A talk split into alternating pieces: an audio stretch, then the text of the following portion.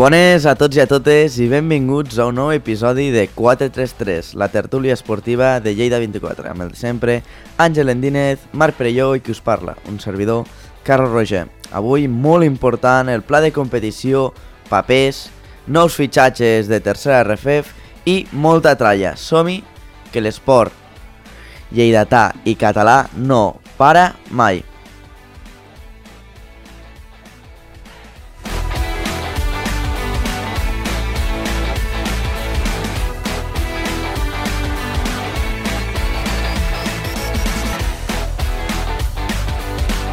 .433, l'actualitat esportiva amb accent lleidatà. Cada setmana a lleida24.cat. Marc Perelló, bon dia. Pla de competició. El Club Futbol Balaguer es salvarà? Bueno, tot, tot això ve arran de la, de la reestructuració de la, tercera, de la tercera divisió, de la tercera ref, que passarà a tenir 18 equips, i això fa que hi hagi equips que, com, com és el cas del Vilafranca i del Vilassar de Mar, que, que es puguin salvar d'aquesta categoria. I en aquest cas, que hagin, que es, es, això fa que hi haurà menys descensos en categories més regionals i això fa que el Balaguer pugui defensar la seva plaça a, a primera catalana. Segones oportunitats, no, Àngel? Bueno, eh... si les hem d'aprofitar com aquesta, eh... anem malament, eh? eh? Serà perquè...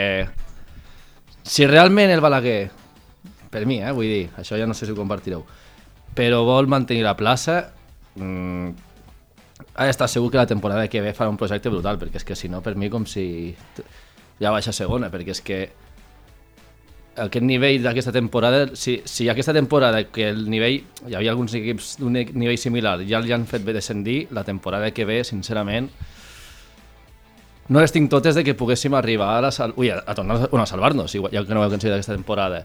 Confio en que sí, perquè sóc balaguerí i tinc fe amb el meu equip, però... però Bueno, la, no. la primera catalana, teòricament, la- l'any que ve serà més fluixa per tema equips que, que pugen per la Superliga, per la però- Superliga. De moment no em vull mullar en aquest El, sentit. el, cas, el cas és que fins la setmana vinent no, no començarem a saber si realment el Balaguer, entre altres equips, té aquesta opció de, de salvar-se i de mantenir la seva plaça a primera catalana, però, però és això, o sigui, des de la federació no, no saben ben bé encara les... És la qüestió. Jo no tinc encara ara quin criteri estan agafant Clar, perquè el Balaguer o els dos equips que també estan en, en zones de descens... El que cas és que... Cardedeu i no qui desen- és?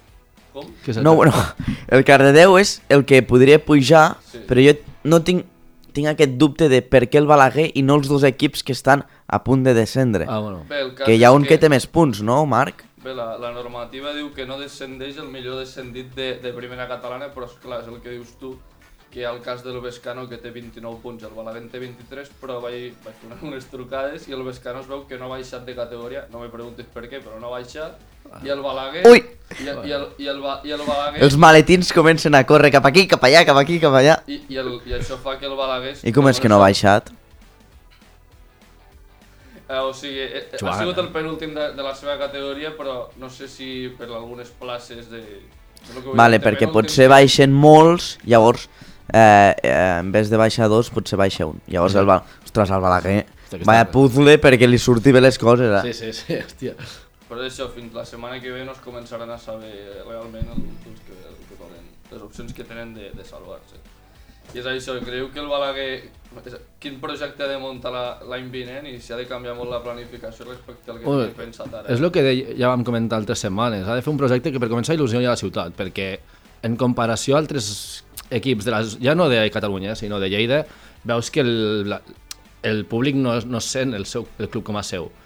Llavors, primer ha de fer un projecte que il·lusioni la ciutat, que il·lusioni al- a la gent anar als camp, al camp a veure cada cap de setmana. bueno, cada cap de setmana que jugui a Però casa. hi ha hagut partits de, la, de final de temporada que hi havia gent al camp. Sí, clar, quan ja s'està descendint. clar. Bueno, però sempre ha hagut sempre la mateixa gent eh, al, al camp del Balaguer. Jo sempre veig les mateixes cares. La, Clar, però gent, és que- la gent no té res a fer un diumenge a la tarda a les 5. Llavors pues, prefereix... Però jo diu, recordo quan el estava de tercera, que la, la mítica tercera que parlàvem també el- aquell dia, amb el Cortés, eh, que el, que el camp del Balaguer s'omplia pràcticament, almenys les grades, que ja és, que ja és algo. Però ara el camp del Balaguer s'ha convertit com a un local social on en la canalla també vol anar a parlar, a socialitzar una mica. bueno, hem convertit el camp del Balaguer en un camp de, sincerament, de poble. de, que, que sigui una activitat d'anar a, a passar el dia, com dius tu, no a veure un partit. I l'any que ve com preveieu aquesta situació? I, i no sé si creieu que el, les circumstàncies de la temporada venen per falta de motivació, no sé si... Jo crec que a l'haver fitxatges de fora, a vegades, eh, els que venen de fora no tenen aquest sentiment de, de club. És molt difícil a vegades adaptar-te amb aquestes, amb aquestes situacions, per això repeteixo, com vaig dir l'altre dia, que crec que haurien d'haver gent que potser, a part de ser un fitxatge i que sigui futbol, hi hagin altres sentiments més propers al club perquè puguin sortir de situacions difícils que jugadors normals potser no diuen, bueno, doncs mira, la temporada que me'n vaig a un altre club i ja està.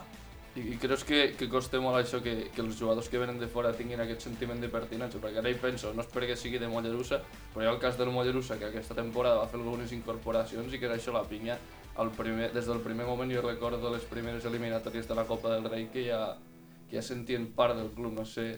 És depèn de del dinàmica. jugador i, i depèn de la personalitat i, com I- diu l'Àngel, depèn de la dinàmica. Quan tot va bé, és, Clar. és tot flors i violes. Quan les coses van malament, les coses comencen a, a trontollar i comencen a, a provocar que coses que no passen normalment. Sí. Bueno, eh,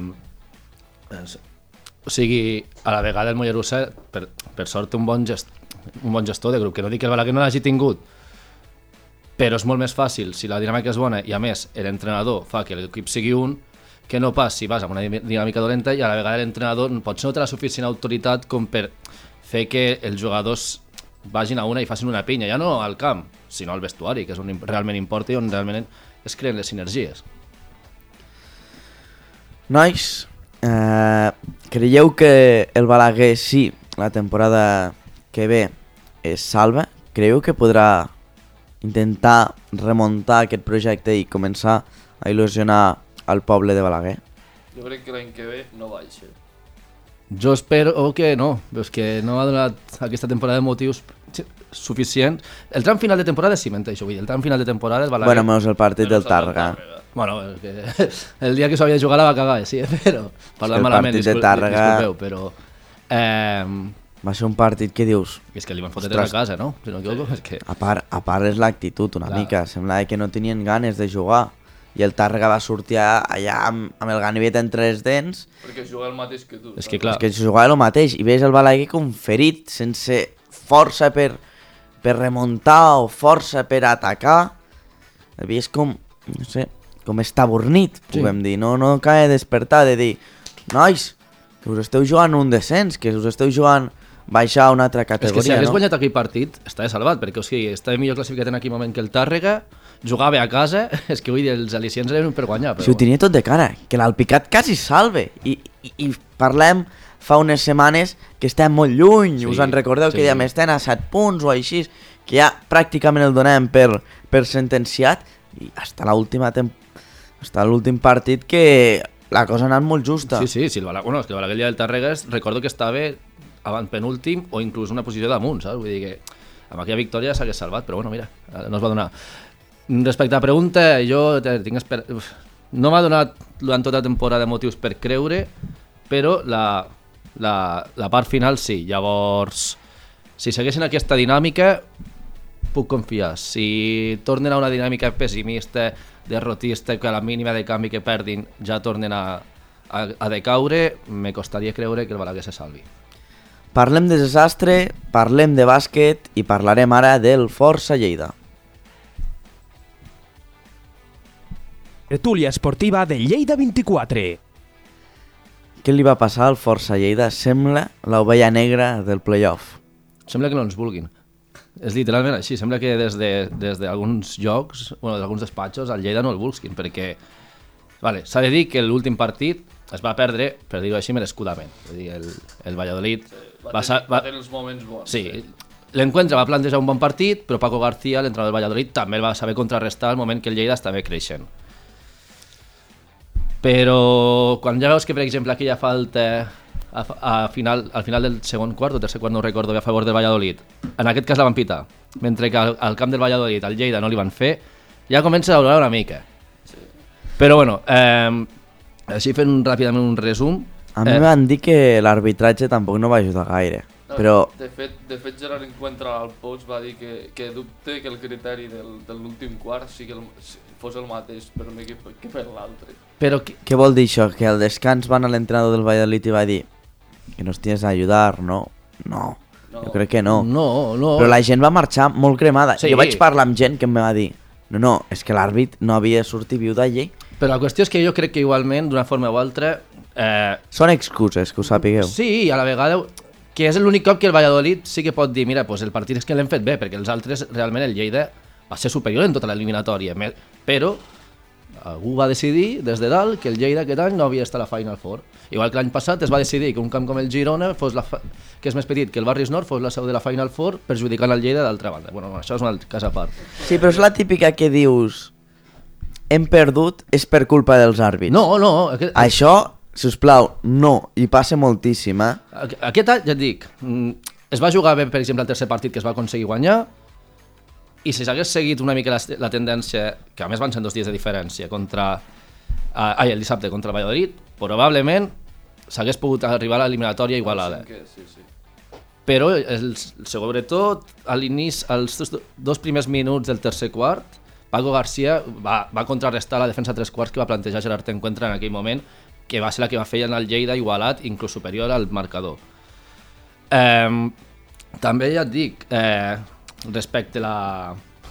Em va, em va fer gràcia la definició que va fer servir el Valladolid, la pàgina web del Valladolid, sobre el camp del Lleida, quan el Lleida s'estava queixant, bueno, sobretot l'afició, va dir, así con todo por decidir y el Spy Fruita Barris Nord en plena ebullición, por decir algo suave, la tensión fue un aumento. A veure, u, és un partit de playoff, i dos, eh, Jugues fora de casa, també. clar, I, i a veure, però la cosa que cal remarcar, jo crec, és que nosaltres tenim personalitat. I com al primer partit ens vam queixar, clar, Marc, te'n recordes que fer que una crida de que l'arbitratge era horrible al primer partit? Primer o segon? bueno, els, els dos, els dos va ser realment. Bueno, els dos, però el, vull dir, el primer és el que va decantar, amb aquella jugada que va Sí. tocar la pintura, que Sí, sí, l'àrbit sí. va dir que s'havia acabat i que Sí, no s'havia acabat. Sí, sí. Allà ens vam queixar, vam dir, home, eh, es veu una mica el plomero, però amb aquest tercer partit jo crec que no ens podem queixar perquè sí que l'arbitratge te pot decantar d'una d'una part o l'altra, Però no defineix. però no defineix el Clar, partit. No. Al final, també el Lleida aquest quart partit va ser... Eh, bueno, vam sortir a la paraula correcta en català, però en castellà dirien fogonazos de, de, Marc, de Juan i Marcos i de Bakovic, que no paraven el triples, perquè a més, el, primer, el partit que va guanyar el Lleida es va guanyar gràcies al triple, que també va, es es va demostrar en alguns trams del tercer partit que no hi havia una idea molt clara de què fer més que obrir espais per triples, que vale, que si tens el dia enxufat, perfecte, com al Barça li ha passat a, als últims partits. Sí, que buscaven molt tirar de Clar. fora, però sense massa... Clar, No, va- havia, no havia passes interiors per assegurar el 2 o un 2 més 1 que et facin una falta a dins. No, el a la- a la pintura. funcionar. Jaume Lobo... Però això, ràpidament, al final, Paco García ho va contrarrestar. Bueno, és el que dèiem, ho va contrarrestar. Clar, ho va frenar bé, llavors ens la juguem de 3 has de ser molt valent i has de ser molt bo perquè cada dos per tres te la poses a dins. tens un bon triblista en el cas de Balkovic, vull dir, al final és un bon triblista Però i tampoc no li pots cargar Aquí tota, està la cosa. Aquí tota la, cosa. la responsabilitat de o les poses tu o ens anem fora de playoff. No. Tot i això, bueno, mm, al final no oblidem, el Lleida ha estat un dels millors equips d'aquest Aleporo. Eh, segurament, en altres condicions, o en algun altre rival, potser haguéssim tingut més sort. Ja no, que no, no justifiquem la derrota, òbviament un altre cop, no? com dèiem, però potser eh, haguéssim estat més igualats en totes les condicions a- agudes. Per tant, s'ha de felicitar el Lleida pel treball fet durant tota la temporada, per la cara que ha donat als play-off, i per tant, jo en aquest cas és dels únics casos que no tinc cap queixa respecte a l'equip. Jo ara us vull tirar una, una pregunta d'aquestes que m'agraden a mi. Creieu que Gerard Encuentra dimitirà? No veig per què. Jo crec que en el fil del que deia l'Àngel, també al post va dir és, és una molt bona temporada i que es veu una mica la part negativa d'aquest playoff, però això no, això no vol dir que, que l'entrenador dei- deixi el club o que fins i tot el facin fora. No? No, no, però jo no crec que sigui una qüestió de, del club de fer fora a Gerard Encuentra. Jo crec que és una qüestió més d'ell. Si està cansat ja de... Ostres, Però aquests dos objectius que no, no ha pogut complir amb aquests dos anys i sigui una decisió seva de un canvi d'aires o, o descans. Si no és així, és que té una actitud forta i vol seguir endavant, Jo és que veig que Endavant. serà com el referent per sempre, de... bueno, per sempre, òbviament, en el sentit de... Fins que no pugi el Lleida a la CB jo crec que no pararà el Gerard Encuentra, sincerament. També s'ha de dir que la temporada aquesta ja s'està complicant la gestió de plantilla, perquè Juan i Marcos marxe, perquè... Té ofertes de la CB... Sí, bueno, ja a vegades s'ha dit, vull dir que ja ens van tornar a deixar ser, ja ens van tornar a deixar seguir aquesta temporada a veure què tal, que si haguessin pujat a, prim, a, bueno, a la CB, jo crec que sí que ens haguessin tornat a cedir, ara ja no és el cas. I Bakovic, el Lleida haurà de fotre la pasta gansa per renovar-lo, llavors...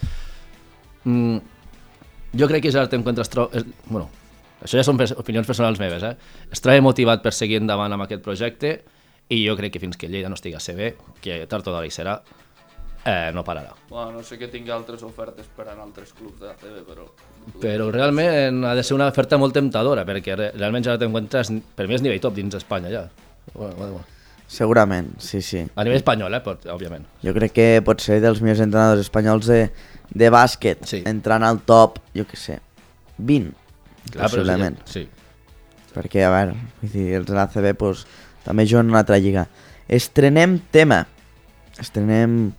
Mira com ja riu el, el Marc Perelló perquè tot ho ha gestionat ell. Endavant. Sí, eh, parlem avui de tenis taula, no no havíem parlat mai. Mira el- l'Àngel, eh?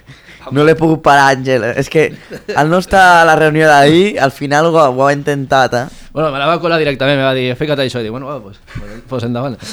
no, que a veure, que està bé, eh? Vull dir, no, No, no, vull dir- No, no, demeritem el tenis taula. Que està superbé lo de tenis taula. I a Balaguer hem tingut un equip a primera divisió femenina. Vull dir, Exacte. a partir d'aquí jo estic content. Lo que diguem que Marc Perelló ho ha intentat fins al final perquè a vegades agafem prioritat i, i és que la setmana passada teníem un calendari de notícies bastant curiós i jo crec que més prioritari que parlar de, de tenis taula. Però això no significa que el del tenis taula sigui important perquè el Marc Perelló ens té d'explicar unes coses molt importants i que és un esport que no agafa tant protagonisme, però en té. Sí, el, amb motiu del Campionat de Catalunya que es va celebrar aquest cap de setmana i que va guanyar el Borges a, a l'Esparlaguera, volíem parlar una mica, fer un balanç de la, de la temporada del, del Borges, que aquest any no va guanyar la Superdivisió, la primera, la màxima categoria estatal, però que va guanyar la, la Copa del Rei. No sé si voleu sentir I la, un... I la Copa d'Espanya també, no? Bueno, la Sí, Copa la d'Espanya Copa va ser Rei, del... Bueno, de les dues copes, no? Bueno, una individual i l'altra... Sí, per sí, equips. sí, sí. I no sé si en aquest sentit vam parlar amb el... Aquí escoltarem exactament. a Joan Massip, jugador del, jugador del Borges. Pues anem a escoltar. Estem molt contents per, per haver aconseguit el títol de campions de Catalunya. La veritat que bueno, eh, sempre, el Borja sempre és el favorit, però, però bueno, després a la taula s'ha de guanyar i eh, un any més hem tornat a ser els millor, el millor equip de Catalunya. I la veritat que estem contents perquè també hem acabat la temporada com, com a equip. Ara ja estem preparant els fitxatges i el que necessitem per la temporada següent. Ens traiem un balanç molt positiu, jo crec, aquesta temporada. Sí que és veritat que a la Lliga vam quedar tercers i no vam guanyar el títol, però bueno, clar, també eh, tots els equips juguen i s'han reforçat molt bé i la veritat que cada cop la Superdivisió està més forta. I a la Copa del Rei la veritat que traiem un resultat bastant positiu, vam guanyar-la, estem molt contents i no es pot, fer, no es pot repetir cada any, en dos anys hem guanyat de quatre títols possibles tres i, i la veritat que han sigut dos anys increïbles.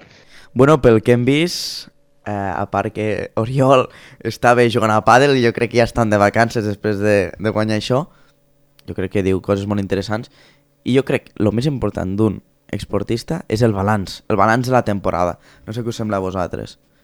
Sí. Autoreflexió, no? Sí, en el, en el cas del Borges potser és un equip més, més històric que, que altres de- d'aquí de, Catalunya i, i és el que parlava ell, potser sempre som els favorits en, en competicions a nivell català i en, i en estatal, potser en algun, bueno, depenent de, la circu- de les No, sí, sí. circumstàncies.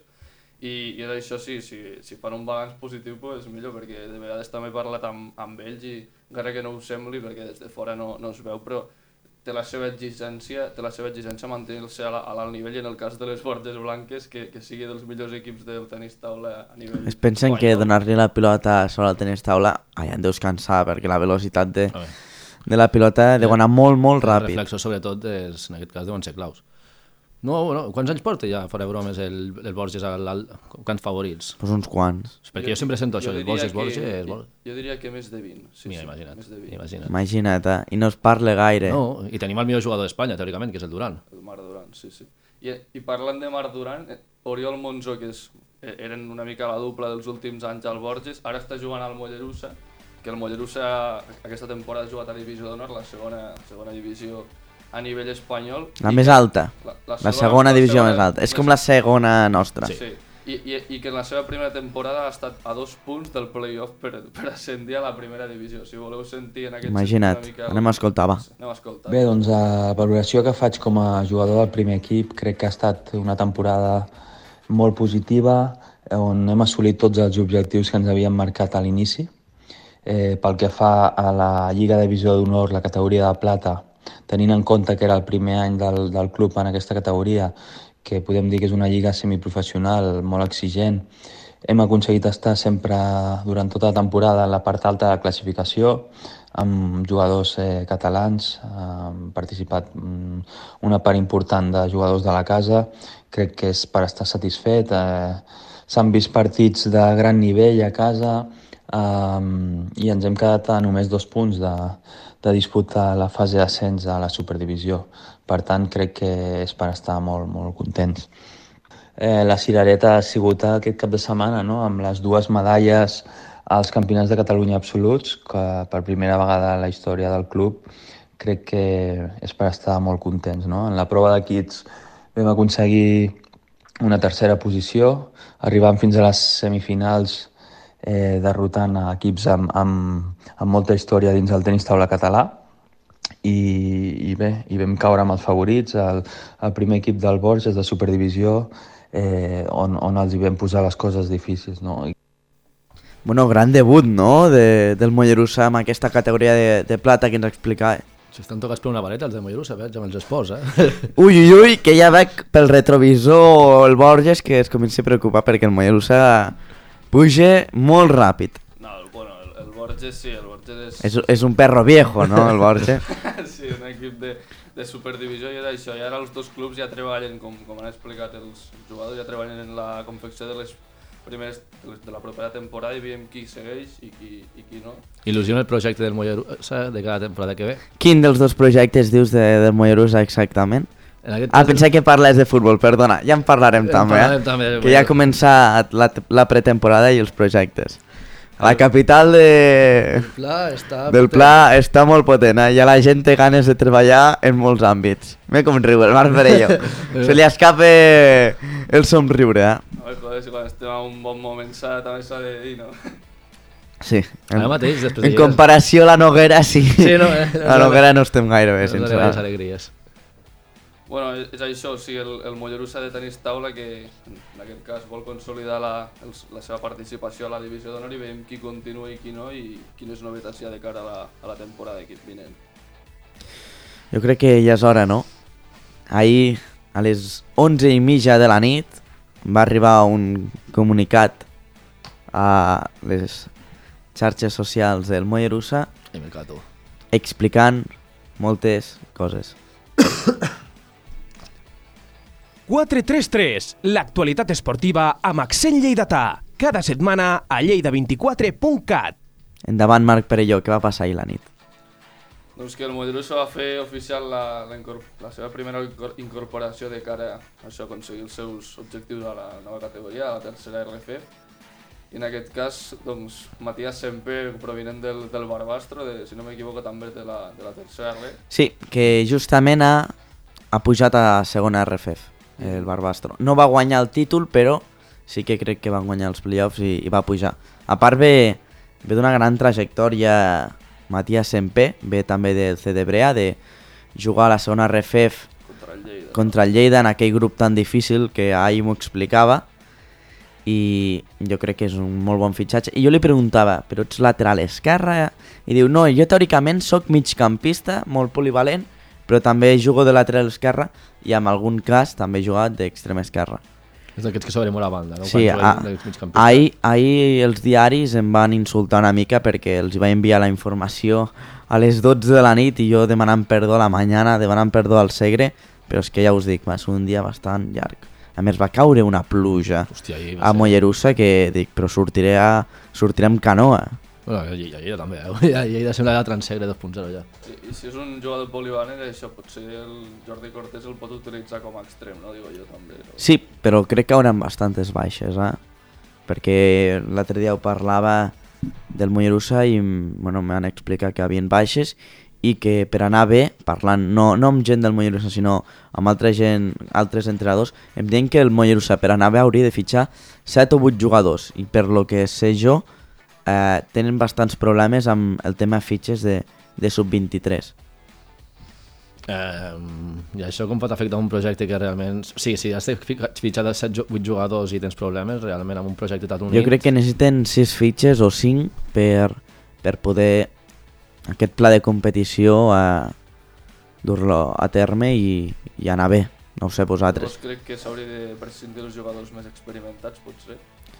Jo crec que ho, ho, estan fent o ho estan gestionant. A veure, no crec que els més experimentats, sabem que Kiko ja no seguirà, però bueno, perquè bueno, ja era un veterà i, i que I seguirà el club, això està per suposat. A més és entrenador, crec, de, de les categories inferiors. Bueno, jo se'n va ser a Davis i tot també. Jo, el que em preocupa una mica és qui fitxaries de sub-23 que tingo el nivell de tercera RFF o inclús el de segona RFF. És que deuen anar buscadíssims aquests jugadors. No sé si buscaria O des de... potser un perfil de fora o de- O de primera catalana, un jugador d'un nivell que veguis, que ara potser... Un jugador que veguis de primera catalana que, que, pugui, que pugui despuntar cap a tercera RFF. Sí. Creieu que el Mollerussa buscarà jugadors de l'Atlètic Lleida o del Rubí, aquests equips que estan a la Superliga? Jo aquí no crec, eh? De Jo crec que l'Atlètic Lleida no... A veure, he dit Atlètic Lleida, no, però- No, vull dir, sí, equips de Superliga, sí. Creieu que Ad- Edgar Álvaro serà el nou delanter centre del Mollerussa? No, jo crec que no, no, jo crec que no. Tant de bo, però no crec. No, no. No, bueno, Bueno. jo no sé si... Bueno, bueno, no, bueno. No m'entra, no, a dir... No ho sé, no sé quins números ha fet Edgar, Albo, Edgar Álvaro la primera catalana, però a mi m'expliquen que després tres marca gols, no sé. Sí, però està molt, jo crec que està molt ficat, no és un dardo, però està molt ficat, més ficat amb Kings League, jo crec que. Sí, eh, el personatge, la careta, és cap a la Kings League i jo crec que jugar a terça RFF tindria problemes Sí. amb la Kings League, sí, i amb la terça RFF. Jo, Ja, per exemple, jo, Edgar Álvaro, no sé si el voldria a l'equip per això que dèieu, que està més ficat amb, amb el protagonisme i el show I, i... i, et dirà, tengo que venir a dirà Sí, això. tengo que venir a Mollerussa si estoy en el Cupra Arena. És quan Pirlo hagués sigut de los troncos i li diu Pirlo, pero pásame el balón, y Edgar Álvaro. Pero tú quién eres? Yo soy Edgar Álvaro. Yo soy la Kings League. Home, és l'estrella realment de la Kings League, eh? Per mediatisme. Per mediatisme. Bueno, per, mediatisme, que collons he dit? Eh, disculpeu. Sí, per la ràdio que es va, fer, es va fer, no, també. És que veieu, li agrada, li agrada el Eh, show. sí, vull és, dir. li agrada que es parli d'ell. ha de jugar, jo crec que a primera catalana, que, que ja està bé allà, i no buscar coses professionals. Si, bueno, si vol, si vol professionalitzar-se, endavant. Però jo crec que està posat a la Kings League fins... És que Bueno, és està que streamer i... Ha estat la, la seva aposta personal i li ha sortit bé en aquest cas. És lògic que si tu has encarat tot en aquest sentit a créixer a la Kings League, que després ja en parlarem també, és lògic que tu ja no vulguis saber-ne res més de l'altre que on has crescut fins ara. Anem a fer números i quinieles i anem a parlar què passarà la temporada que ve amb el Mollerusa. Què creieu? Jo, cre- jo crec Playoff, ascens, baixe, se quede pel mig...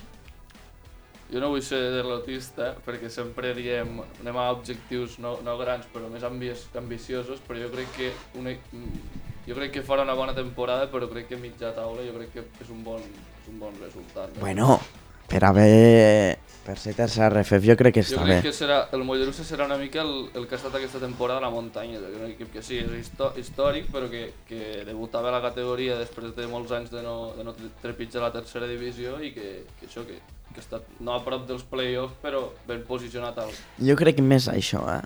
Crec que estarà rascant una mica els playoffs i si té una gran un gran engagement cap, en, cap a dalt i té una bona entrada de la competició i, i fa una molt bona primera volta, qui sap? És que és això, la clau Seria és molt la- bonic, eh? Que la primera temporada et poses a playoff per pujar a segona RFF, però bueno, somia molt. perquè... Somiar, somiar. Somiar perquè nosaltres volem que els equips de, de Lleida estiguin a altres categories.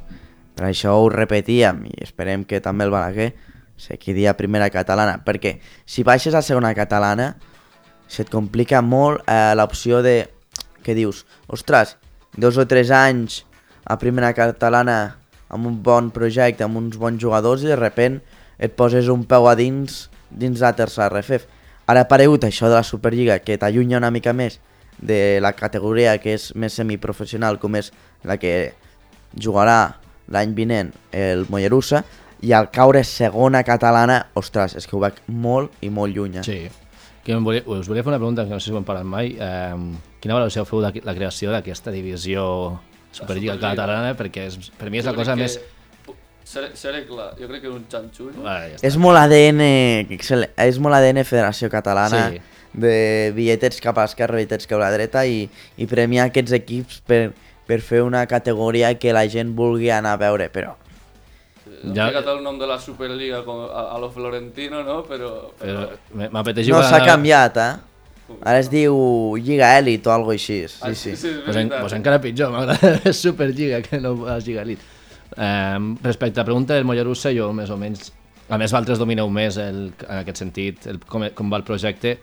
Jo, jo crec que si el, el Mollerussa queda a mitja taula ja es pot donar més que per satisfet. La clau és tenir una, bona, una primera volta regular. O sigui, Això de Elit li agrada molt com a l'Atlètic Lleida, no? Que són tots els jugadors, tota, tota la, tota l'englobeixement d'Elit i no sé què. Després te queixes, sí, però després soltes. És broma, és broma, però és que lo de Elite és, és, Eh, és, és riure't. és ridícul, Allà. Igual que la Superliga, vull què estàs intentant crear si són teòricament equips de primera catalana, que sí que són els millors, Sí. Són els cinc primers millors. Bueno, Però si ja tens els- segon al cinquè. Però si ja tens els millors a tercera RF o a segona RF que hi pinta la Superliga catalana. Vull A dir. més que jo crec que crea un problema entre, entre la Federació Catalana i l'Espanyola, que l'Espanyola diu, però què esteu fent ara? Creu, creu aquí abans per entrar a la nostra, creu una altra, una altra lliga? Vull dir, Bueno, Clar. la, que no voleu que vinguin amb la nostra, no voleu que vinguin amb la nostra, que, que ens poseu lligues per davant. Bueno, la- l'Espanyola de Unido que també l'ha liat amb el que hem parlat al principi del pla de competició, perquè això de la reestructuració és, Ah, sí. és gràcies a la, a la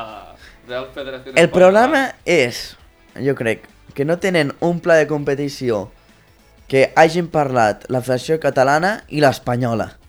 Vull dir, el, el de la catalana ha fet un pla de competició i el de l'espanyola n'ha fet un altre. I poden haver diferències, però els hi és igual. Sí, sí. És que ara això serà un follon. Hi ha un buit legal per allà al mig que a veure qui l'agafa el buit aquell, però ja us heu vist el Balaguer i el Cardedeu s'han posat allà el nas, el cap i, i les cames per entrar en aquell buit legal i, i salvar-se, perquè o por lo civil o por lo criminal el Balaguer vol esta primera catalana. En aquest sentit, el, no sé si ho voleu parlar una mica de manera més superficial, el Mollerussa va jugar aquest cap de setmana la, el Campionat de Catalunya Amateur, que és una competició que, això, que determina el millor equip català de amateur, i, i jugaven No és el campionat de Catalunya. No, no, no. No, no, no. Que la gent, que la gent ho tingui no, no. en compte, és Sí. com un Són els que camp... no estan a categories professionals, no, teòricament. És campionat de- d'estiuenc, és campionat d'aquests de, de veranito, que la gent no té res a fer i la, i la Federació Catalana vol donar pel sac a la pobra, als pobres jugadors que ja estan teòricament de, de vacances. El- El Marc Pere i jo fa unes cares quan dic aquestes No, no, coses. precisament el que comentaves, aquesta La gent està molt cremada, que ho sàpigues. eh? Aquesta competició la, la jugaven, el, si no m'equivoco, l'Escala, el Reus i el Mollerussa, que són els tres equips de primera catalana que pugen a tercera red, i el Rubí, que és el segon millor classificat de, de, dels tres, de, entre els tres grups de primera catalana. I en el fil del que deia el Carlos, el Mollerussa, per exemple, perquè és el, el club amb qui he parlat més els últims dies, estan cremats perquè és una competició que, que l'any passat es va jugar al mes d'agost. O sigui, al confirmo, aquesta quasi el setembre. és el setembre i dimecres, el dimecres passat, la competició es jugava diumenge. Dimecres passat la Federació Catalana va, va emetre un comunicat dient que la competició es jugava aquest cap de setmana i fins llavors els I amb amenaces, no, ten- no tenien, amb amenaces que si no es presenten els clubs pues, haurien sancions. Bàsicament. I, i, el, i, el, I és això, i el Mollerussa hi, hi havia jugadors que ja estaven de vacances i només Ja. va poder convocar jugadors que... de- Va fer una convocatòria pel que em diuen voluntària, que dels jugadors titulars I van aparèixer juvenils. Eh, I van aparèixer juvenils per, per poder cobrir les, les baixes. Potser hi havia entre 5 i 6 jugadors titulars, el Sol de Vila, Puig, i la resta eren jugadors del juvenil que mai havien debutat amb el Van debutar 5, 4 de 5 jugadors. Eh? que és- I un era un porter, crec, imagina't. I el, I el partit amb el Reus, que l'eliminatòria era... El diumenge es van jugar les semifinals a partit únic al camp del Reus. A més a sobre. I, i 3 a 3, I, i eliminatòria als penals. Sí, els penals no. 10 a 9 va guanyar el Reus. És I, que- i, jugar, I la final es juga aquest diumenge a Martorell, Reus Escala. A Martorell, perquè és un camp neutral. que és el de la federació? Ah, no, que és Sabadell. Sí, sí. No, no, vull dir, jo crec que es fan a camp neutrals, no les finals Sí, no, de, de, sí, Copa, però- sí. de Copa Catalunya. Però una cosa, no es pot, no, igual és una opinió personal, però hi pensava l'altre dia. Per què a Martorell i no a un altre camp més històric? Com Sí, al Balaguer vols anar. No, però per exemple, un camp neutral, te'n vas a Barcelona, doncs al Narcís Sala, per, Per exemple, això es pot dir. Per exemple. Com t'agrada el Narcís Sala? Per, per a moure la gent, perquè és que pel que em van dir a Reus no hi havia ni Cristo. Pues clar que no hi havia ningú, però què volies que anés? Sí, jo me'n vaig entrar el mateix dia del partit de que No jugava, vull dir, és que no s'ha fet promoció d'això. No, jo tampoc no la vaig fer, eh? des de la conta del Mollerussa que, que ho sàpiguis. Bueno, Perquè era un partit que, bueno, era com un partit de, de, de lliga, era... Sí, però... A mi, a mi me van dir els jugadors que, que era més o menys com una patxanga. Això és el que me van dir els Un amistós, podríem dir. Bueno, el que va pretendre fer la Federació Catalana en aquest sentit, o sigui, un torneig de patxanga, perquè si normalment es feia al setembre o a l'octubre, que no sé quan has No, dit, al, al setembre. Jo és que setembre. pensava que era més important, però des del club em van dir no, no, tranquil, no et preocupis, no facis tanta promoció perquè, bueno, és, és un partit de Copa Catalunya que, bueno, sí, jugo aquí si perquè... t'han d'amenaçar per a que perquè- juguis és que no li importa a ningú, sense perquè allò ha fe- del torneig. No, però és que la cosa és, és que no són intel·ligents. Tu fas el partit, el poses a l'agost, el poses, està a Reus, Però i la gent de Tarragona, Cambrils, que són del Mollerussa o són del Lleida, que, jo que sé, un 25 d'agost a una tarda no tenen res, que, res més a fer, agafen el cotxe i en 15-20 minuts estan a Reus i veuen un molt bon partit de futbol perquè el Reus està despuntant molt bé, Està tornant a Està ser tornant. esportiu històric, sí. està tornant a ser aquell Reus, perquè és que el Reus, això ho expliquem, el Reus tenia dos equips, Sí. el Reus Futbol Club, que és el Reus de, de la ciutat que era, i el Reus Redis. Això, això. El Reus Redis ara s'ha fet amb el que diguem eh, la gesta de, de ser el club de, de la ciutat i per lo que m'estan dient han fet un projecte molt bo en diferència d'altres clubs que no tant i, i estan pujant, vull dir, com l'espuma Sí, sí. capmunt i d'aquí a poc jo crec que els veurem a tercera RFF No, a tercera RFF segur que juguem la temporada vinent, però sí, jo crec que, jo crec que ho vaig, ho vaig pensar l'altre, jo crec que aquest equip amb dos anys està... a veure si he dit tercera. RFF perquè jugaran però és tercera RFF però jo crec que jugaran a, a segona RFF mínim Sí, segur, sí, segur. Sí, sí. Saps qui jugarà també a segona RFF? El club Joventut Mollerussa. No, és que jo, jo a vegades crec que amb aquests equips que comencen a pujar i de repent se posen, i podem donar exemples, no perquè sem, som més pues, el Marc és de Mollerussa, jo ara pues, estic més també afiliat al Mollerussa, eh, significa. Però jo us dono l'exemple clar de l'Osasuna, que just pujant fa dues temporades ara mateix està a puestos d'Europa, llavors mai se sap. Ara està a llocs d'Europa, Bueno, també a veure si... s'ha de, de categoritzar, o sigui, no és el mateix un projecte amb, que ja domines milions d'euros com l'Osasuna que un com el Mollerussa i que a més amb categories inferiors. Sí, però jo crec que la... eh, a vegades no es paguem diners le, les No, coses. el I jo que- crec que la, la il·lusió i, i el caràcter i, i donar-li... Jo crec jo que crec els- que més ganes a, a altres Al, equips. al que em referia és, per mi, per, és més fàcil dir-ho així, triomfar a les elites que no pas créixer a les categories inferiors, perquè a les categories inferiors és, és, és la selva, allò. Mentre que, òbviament, a les categories grans no guanyaràs una lliga, sent una Osasuna no guanyaràs al Barça, l'Atlètic o al Madrid o al Sevilla, tot i aquesta temporada es pagava barata la victòria al Sevilla, però un Mollerussa pujant a la tercera i per dir alguna cosa, en dos anys podent jugar a segona RFF, ostres, que me costa Sí, creure. seria un procés molt ràpid. Sí. eh? Ja, ja t'ho dic jo, molt fàcil. Ara em diran a mi, mo, boig, que, que, que, que em falta un tornillo, però molt senzill. I et faig aquest exemple, eh? I un exemple més bestià. Balaguer, tercera divisió, no la tercera RFF, no. Sí, sí. La tercera divisió La bona, bona, la bona. jugant contra el Barça al ministadi. Eh, I el Barça amb, amb equipars, eh? Pedro, Busquets i tots aquests. Tots, tots aquests que ara, doncs mira on estaven. El Barça C en aquell moment, eh? imagina't lo que... El, El Balaguer quasi guanya el títol de tercera divisió, imagina't. Bueno, pues que Ho va guanyar tot. Ho va guanyar tot. Va guanyar el Ministadi, va guanyar contra l'Espanyol, va guanyar contra els equips que havien, que dius, com poden estar equips aquí? I els va guanyar, eh? Bueno, pues que aquí Balaguer era un Balaguer top dins de la categoria, era, el gran, era un dels grans Balaguers. El me els Ah. millors de la història. Ah, sí. clar, però era el Balaguer. Sí, bueno, és que el Balaguer realment és un històric dins de, dins de les inferiors catalanes. Clar, clar. Però el que em refereixo és el Balaguer ja havia apostat molt temps en aquest projecte, que al final quan va fer caiguda, pues, la batacada que s'ha Home, pegat. jo crec que ara el Mollerussa està posant, està posant moltes ganes en aquest projecte perquè estem a dia 6 de juny, a falta de dos mesos per la temporada i ja ha fet un fitxatge.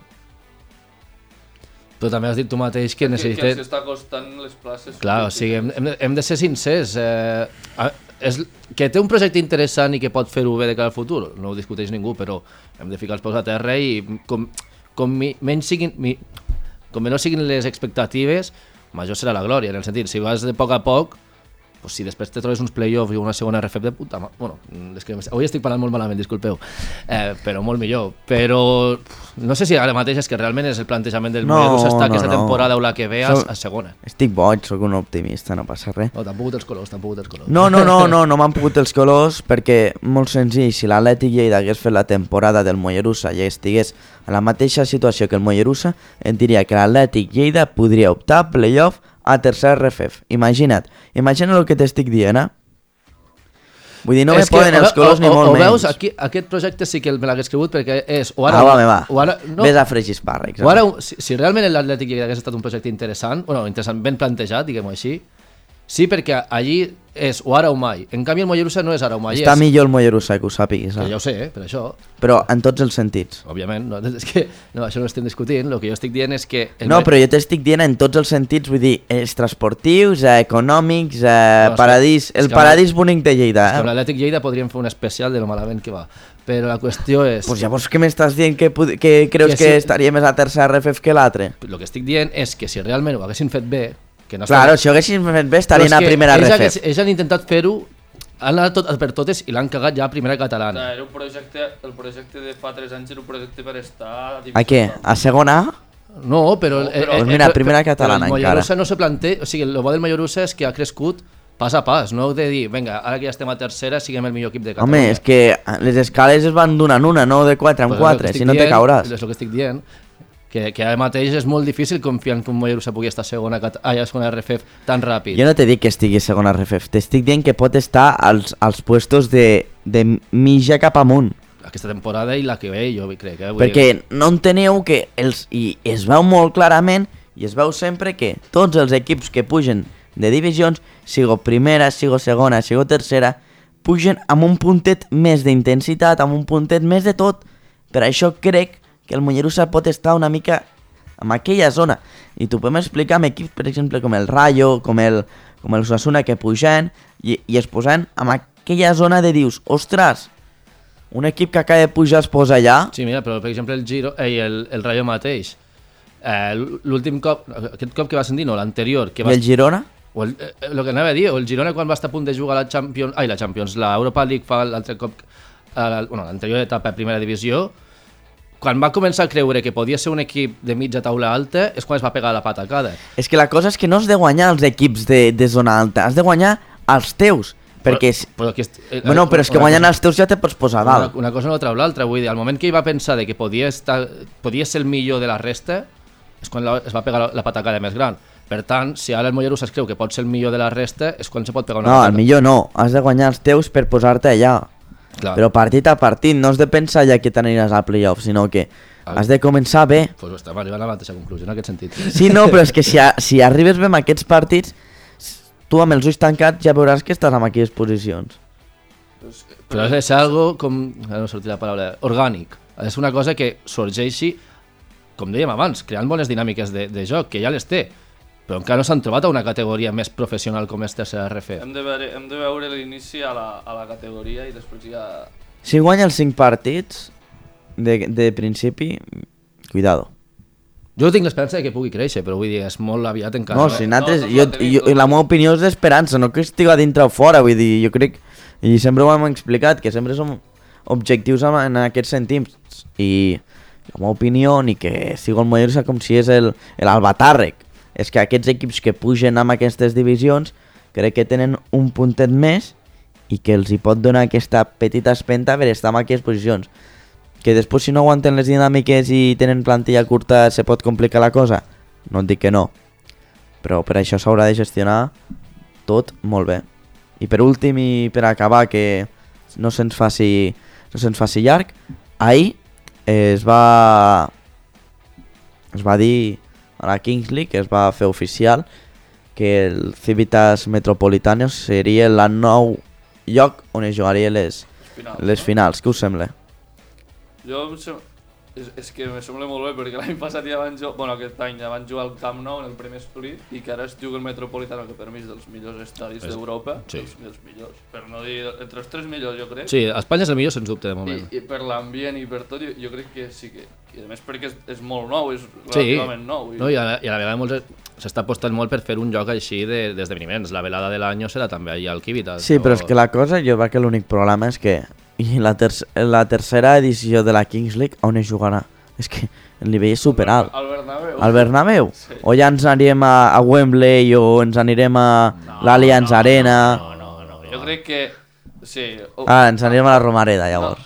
No, no, però un camp, un camp espanyol, o jo que sé, el Pijuan, no sé. Bueno. Però, però traspassar les fronteres d'estatals no ho crec. Dir, No, jo... Eh, no, és show, però no tant. Eh? o sigui, el camp, jo diria que... Què veus que és, és fumada, això? Nah, una mica bastant. Doncs pues mira, al Piqué li agraden molt aquestes fumades, Ja, eh?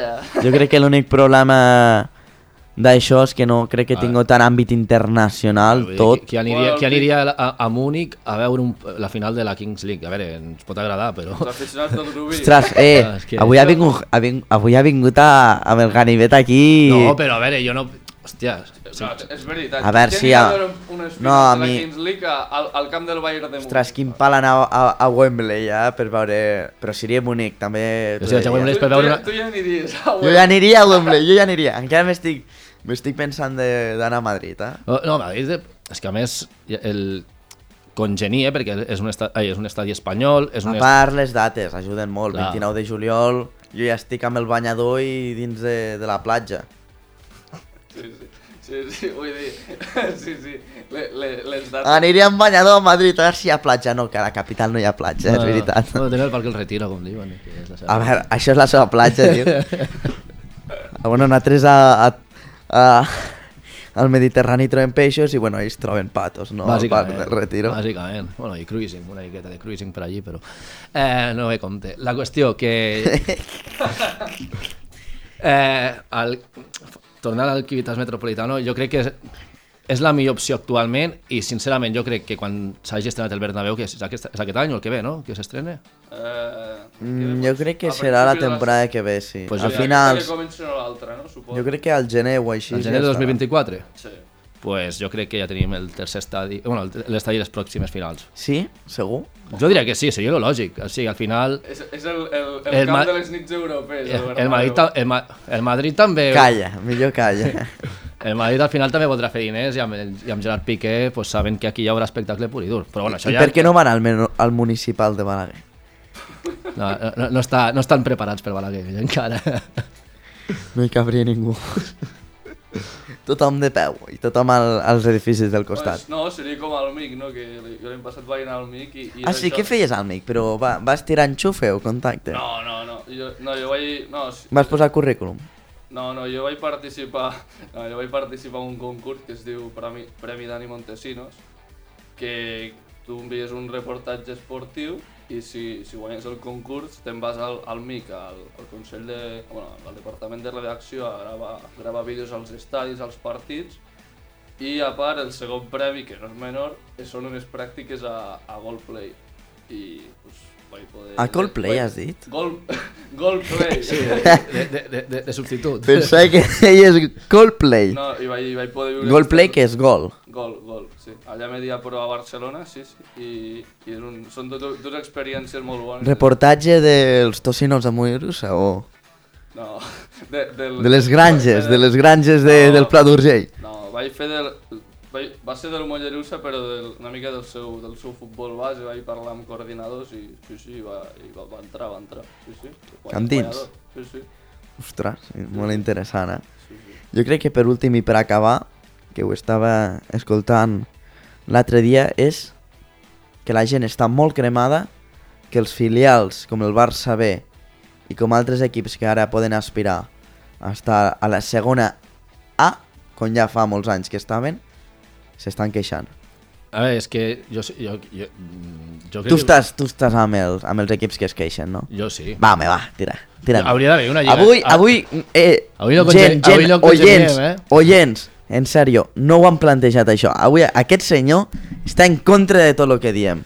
No, és però- un radical. No. Clar, com que fa dies que no ve, avui ve amb, amb, amb el ganivet. La qüestió, a veure... Sí, Si la, millor, la millor lliga del món per molts, que és la Premier, té una lliga de filials. Pues jo prefereixo anar al Johan Cruyff que a, a los periquitos de Numancia, per exemple. A los pajaritos, perdó. Bueno, els periquitos ens els menjarem a segona l'any que ve, però... Bueno. Hola! Eh, Ostres, ostres, el que acabo de dir. eh, la qüestió que... eh, a, hi ha a més, hi ha d'haver una opció per a que realment Des tots... de la capital del Far West, 433, la tertúlia esportiva de Lleida 24. Ho he tingut de parar, això. Ho he tingut de parar perquè anava a dir una altra barbaritat. No, no, no, no, no, Àngel, no. Àngel, continua. M'agrada m'agrada controlar. Realment hem donat també l'opció que molts filials puguin competir de tu a tu contra els altres filials. És a dir, per exemple, aquest any el Celta B també pot ser el rival del Barça, bueno, el Barça Atlètic o del Real Madrid Castilla si a la, següent, bueno, a la final de playoff d'ascens a segona. Però imagina't que ells no pugen, tenen un projecte molt interessant, perquè no es poden disputar contra els altres és filials. Jo crec que la queixa dels, dels clubs que, dels que No, no, però- tenen els filials és, és, és que els, els filials tenen més nivell que ells potser. Bueno, tenen però més- crec que tenen més suport econòmic, més però que per- nivell. me- sí, i, i més, els jugadors són més talentosos perquè són jugadors que a llarg termini poden anar als primers Sí. equips. Però jo crec que, que per altra banda enriqueixen la competició, no? Vull dir... És que per mi, per exemple, va... jo abans era molt partidari de que els filials estessin a les, catego... a les categories professionals normals.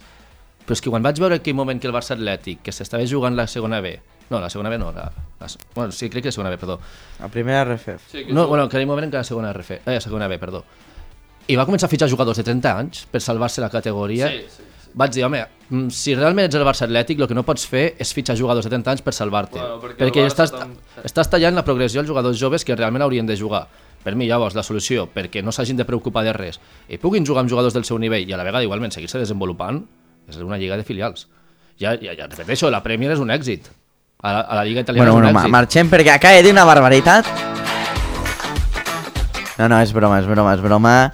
Ara una lliga de filials, lo que falta és la, la elit, l'elit lliga i la, Tindríem un derbi. La- El Barça Atlètic, no? i la MIC lliga. No, però, a veure, ens hem, si volem ser les millors, en- ens hem de mirallar amb la millor. I, bueno, amb les millors. I en aquest cas, la, la sèrie A té la primavera, que... Però és que, és que a més és lo bo, perquè així ells també van competint a la vegada per créixer i per, per poder despuntar. Vull dir, que, que, que no és això que digues, no, és que com és que estàs al filial ja a ningú li importes, no, no. Estaran més preparats per les, quan juguin a primera, no? Sí, i no tindran el, la pressió que este de dir, ostres, sí, sí, ara baixem és que som dolents, no? Pues estàs jugant a la primera divisió dels filials, perquè molts cops el que els ha passat als filials és que com que se peguen una batacada a la divisió que els hi pertoque, pues la gent diu, pues mira, pues no tenen nivell, no tenen nivell, pues potser sí que el tenen, però enfrontar-se, tu tens 18 anys i encara estàs preparant físicament, Estàs jugant amb gent de 40. exactament, i que te peguen una Uf, barrada no i... no m'agrada gens a mi, eh? Com el, com el Riqui Puig quan jugava a segona B, que li fotia... Uf, no m'agrada gens, que ho sàpiguis, eh? Uf, uf. Quin Avui mal no- de cap de repent. Avui no congenyem, Eh? Avui el, el punt de vista d'Àngel Lendinen no... No, no. Avui és una mica roncero, eh, l'Àngel Lentine. Jo sóc realista i a mi... Desde lo de los periquitos, que quedarà ara per la història. Que... Bueno, que, si el Barça puja l'any que ve a segona, bueno, el Barça Atlètic puja a segona, és, hi, ha, hi ha un derbi. Barça Atlètic i Espanyol. No us dic això. Que el Barça ve vagi al camp de l'Espanyol és molt, però molt ja eh? aniré, xaval. Si ahí sí que ja aniria. Ahí sí que ja. Després que els periquitos estiguin a segona, el Barça B torna a ser equip de segona. Ens veiem a la pròxima i potser serà l'última vegada que ens escolteu perquè la temporada està a punt d'acabar de 4-3-3. Esperem que la setmana que ve no estiguem, si no, des d'aquí, Àngel, mira, fa mal les cares. Què, què has dit? que, que, que, que, la, que la setmana que ve és l'última. Ah, vale, vale, que no he entès dir que està dient nada. Això no es pot seguir, eh? sisplau, sisplau. Acabem ja. Àngel Lendines, vols despedir tu? No diu adeu amb, la, amb el braç? Bueno, pues... Eh, ha estat bonica aquesta temporada i eh, ja ens veurem l'últim capítol la setmana que ve, O no, o no. ja veurem, però des d'aquí us donem molts petons i que ojalà ens hagi escoltat gent que encara no sabem qui ens està escoltant. No, la veritat. Entre que potser ens pot escoltar una persona o ens escolta mil, no en Bueno, tinc ma, ni ma idea. mare no se'n- li vaig dir que feia un programa de ràdio i no se'n va enterar fins la setmana passada, així que començant des d'aquí... Adeu, que vagi molt bé!